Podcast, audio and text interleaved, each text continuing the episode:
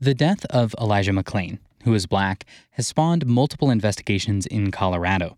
Aurora police said he was resisting them and in a potentially life threatening, agitated state. McClain was given a drug called ketamine. It was meant to calm him down, but its use in this way is controversial among some doctors, and that got us wondering about how widely it's used. A KUNC investigation by Michael DeYoanna and Rae Solomon found that it's been used hundreds of times over the last two and a half years. And a note the sounds of the body camera audio in this story might be disturbing to some listeners. Favor, stop right there. That's an Aurora police officer stopping 23-year-old Elijah McClain. It's 10:30, the night of August 24th, 2019. Stop. I have a right to stop you because you're being suspicious. The officer is responding to a 911 call about someone wearing a ski mask who looks sketchy. Stop. Stop tensing up, dude. Stop tensing up. McClain was wearing headphones. He was waving his arms. As the police approach, he says he's just going home. He tries to keep walking, but an officer grabs his arm. Relax, or I'm going to have to change this situation. Stop. Leave me alone. Stop. This is from body camera audio, and you can hear as a struggle begins. And it escalates really fast. An officer claims that McClain tries to get his gun. Give us more. Give us some more units. We're fighting them. And in a few moments, McClain is on the ground, and he's wearing handcuffs and pleading with officers. My name's Elijah McClain. What's up? Then a medic with Aurora Fire Rescue arrives, and the officers tell them that McClain was resisting. He has incredible strength. Yeah, And then they say he could almost do a push up with three of them on his back. The first responders portrayed McClain's strength as a sign of what's called excited delirium. And that led medics to give McClain a shot of ketamine, a strong anesthetic that has a sedative effect. Research on the drug outside of a hospital is spotty. So, the state requires doctors to oversee training for medics responding to incidents like this involving the police. And in guidelines issued by the state's Emergency Medical Practice Advisory Council, excited delirium is considered a rare medical emergency. The doctor in charge of Aurora Fire Rescue's ketamine program declined KUNC's request for an interview. But Kevin McVaney spoke with us. Excited delirium or agitated delirium is a condition where, due to a mental health problem, drug ingestion, some other physiologic and metabolic things, uh, can make you just sort of lose control and you're resisting, uh, and you don't follow the normal stimulus that would make you stop resisting. And so you essentially can exercise yourself uh, to death. McVaney is the medical director for Denver's Emergency Medical Response System. He oversees medics in Denver who use ketamine in this way. And to be clear, he's not involved in the McClain case. Ketamine is a unique medication for just that type of extreme delirium or agitated uh, delirium, where it is. Uh, it protects their breathing and allows them to stop resisting uh, very rapidly. Ketamine has long been known as a horse tranquilizer and even a party drug. It's both and it's more. It's also been used for decades in hospitals. Ketamine is an anesthetic drug that has some unique effects um, and side effects that make it stand out from other anesthetic drugs we use. That's Dr. Karsten Bartels, an associate professor specializing in anesthesiology at the University of Colorado Anschutz Medical Campus. Ketamine, he says, can also be used as a pain reliever and can induce a trance like state. So it has some very desirable properties in certain situations when we use it in the operating room, for example. But like always in medicine, there's no free lunch. So we have to balance those with the side effects. Like increased heart rate and blood pressure, not to mention muscle spasms in the throat that can cause respiratory distress. And it's tricky to administer, even in a hospital setting. One has to like take into account, for example, what the patient's baseline status is. For example, if you have a patient who maybe takes a stimulant as a prescription medication, or if somebody has taken illicit stimulants such as cocaine or uh, amphetamines or something like that, then the side effect profile of ketamine would be very undesirable. When Elijah McClain was injected with ketamine, the situation was anything but clinical. Officers and medics used flashlights to see on the dimly lit street. Outwards? Yep, yeah, it works a lot on his ankle. Yeah, it works. Except I don't think he's going to feel anything. They move McClain and give him a shot of ketamine in his arm.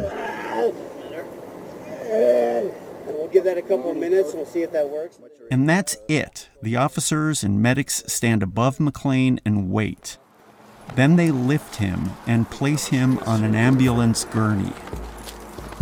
He flops down, motionless, no longer making sounds. When a medic checks McClain, he notices his chest is not rising and that he's not breathing.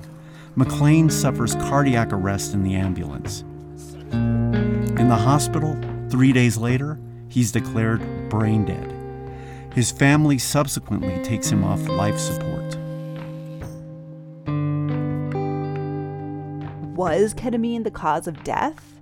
The autopsy by a forensic pathologist concluded that McClain's death was, quote, undetermined, and he could not rule out the possibility that ketamine caused an unexpected reaction. But it also pointed to a lot of different possibilities, including excited delirium, finding that physical exertion was, quote, most likely a factor in his death. Police claimed McClain was violently struggling, and the autopsy, in essence, said the encounter led to a change in his body chemistry, causing problems with his heart. Ketamine is a controlled substance, so the state launched a waiver program allowing medics to use it for excited delirium. It's been allowed since 2013. KUNC requested a list of medical agencies that have waivers from the Colorado Department of Public Health and Environment. That's the agency that oversees the program. There are 101 of them all around the state. From Greeley to Grand Junction, Boulder to Longmont, Colorado Springs to Aspen. And medics have used ketamine 902 times on people with supposed excited delirium in the last two and a half years. That includes 180 times the first half of this year.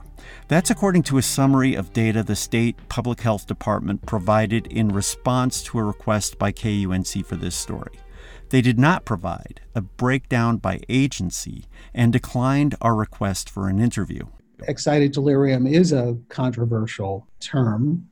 It tends to be used uh, more in legal circles than in psychiatric circles. So we turn to Paul Appelbaum, a nationally recognized physician and medical ethicist with the Washington, D.C. based American Psychiatric Association. To date, uh, we have not been aware that there exists uh, sufficient data to validate it as a diagnostic entity. He's on the steering committee for the Diagnostic and Statistical Manual of Mental Disorders.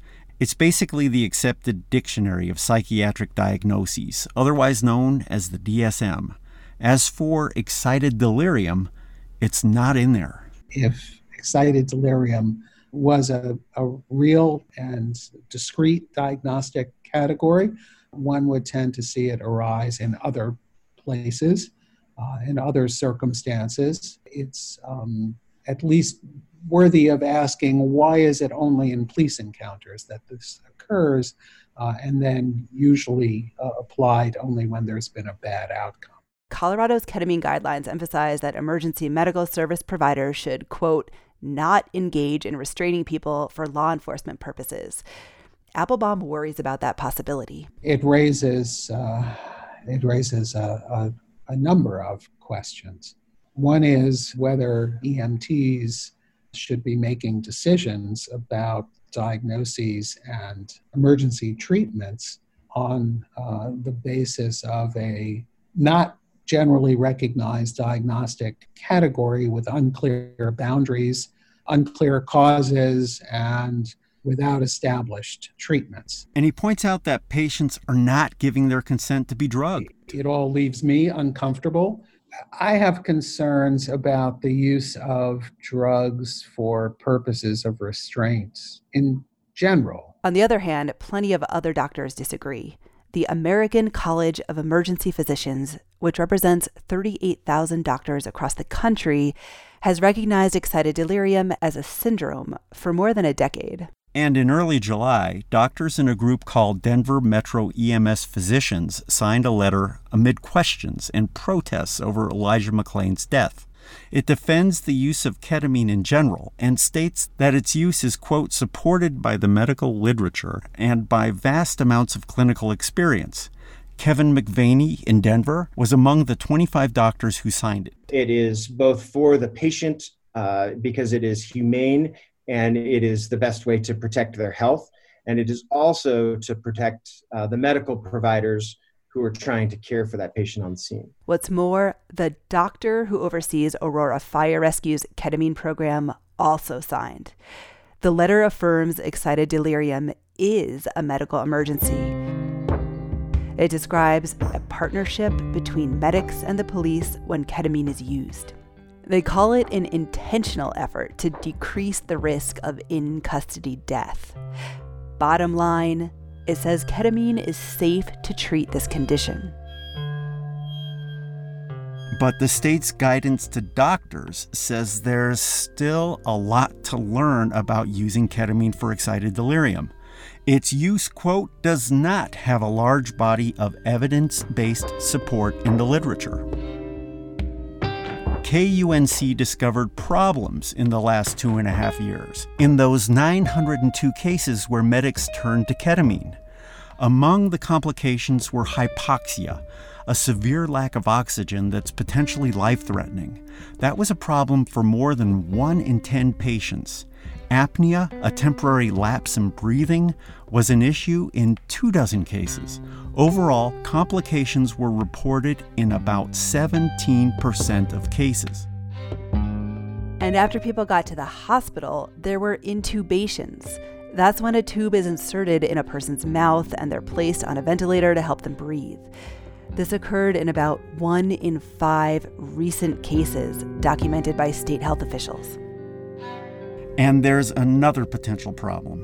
Medics have to guess a person's weight to figure out how much to administer. The McClain family's Denver lawyer, Mari Newman, says the dosing given to Elijah McClain was off. It was certainly inappropriate to give him a massive overdose um, that was designed for somebody so much larger than he was. Because McClain was roughly 140 pounds, he should have received 315 milligrams. But medics injected him with 500 milligrams, enough for a person who weighs about 220 pounds. Again, the autopsy was inconclusive on this question. But for Newman, the use of ketamine was the wrong choice even before medics considered a dosage. She disputes that McClain was struggling in the first place. To the extent that it exists at all, um, excited delirium, they say, is characterized by a number of different kind of symptoms that include saying things that don't make sense, talking gibberish, um, being uh, having a very elevated body temperature, having um, superhuman strength, uh, and just acting totally berserk. And none of those things was present in Elijah McClain. And here comes another consideration. Was McClain even showing signs of excited delirium? Or did police just startle him, leading to a confrontation that got out of hand? Any person who is seized by officers as they're walking home just listening to music, minding their own business, of course a person will tense up. Of course a person will be surprised. And so um, I suppose one could say that the officers contribute to his agitated state, but he was not agitated. He actually was entirely compliant the entire time. She points to the body camera footage. McClain, Newman says, is speaking clearly. He's saying things like, please respect my boundaries, and I was just going home. Those are not the statements of somebody who is fighting. Those are the statements of somebody who's trying to survive. But District Attorney Dave Young, who reviewed McClain's case last fall, said the use of force by police was not criminal. He called McClain's death tragic, but said that, quote, there is no evidence that mm-hmm. any one of the officers sought to cause injury or death. His findings sparked outrage that resurfaced during Black Lives Matter protests in Denver over the police killing of George Floyd in Minneapolis in May. Meanwhile, independent inquiries are being pursued by Aurora, the state, and federal authorities. And as for Newman, she plans to file a civil lawsuit in the weeks to come. Elijah McClain was one of 18 people injected with ketamine by Aurora Medics for excited delirium last year. Asked if the McClain case has given any pause to the program, a spokesperson said the drug continues to be part of Aurora Fire Rescue's medical protocol. I'm Michael DeYoanna. And I'm Rae Solomon, KUNC.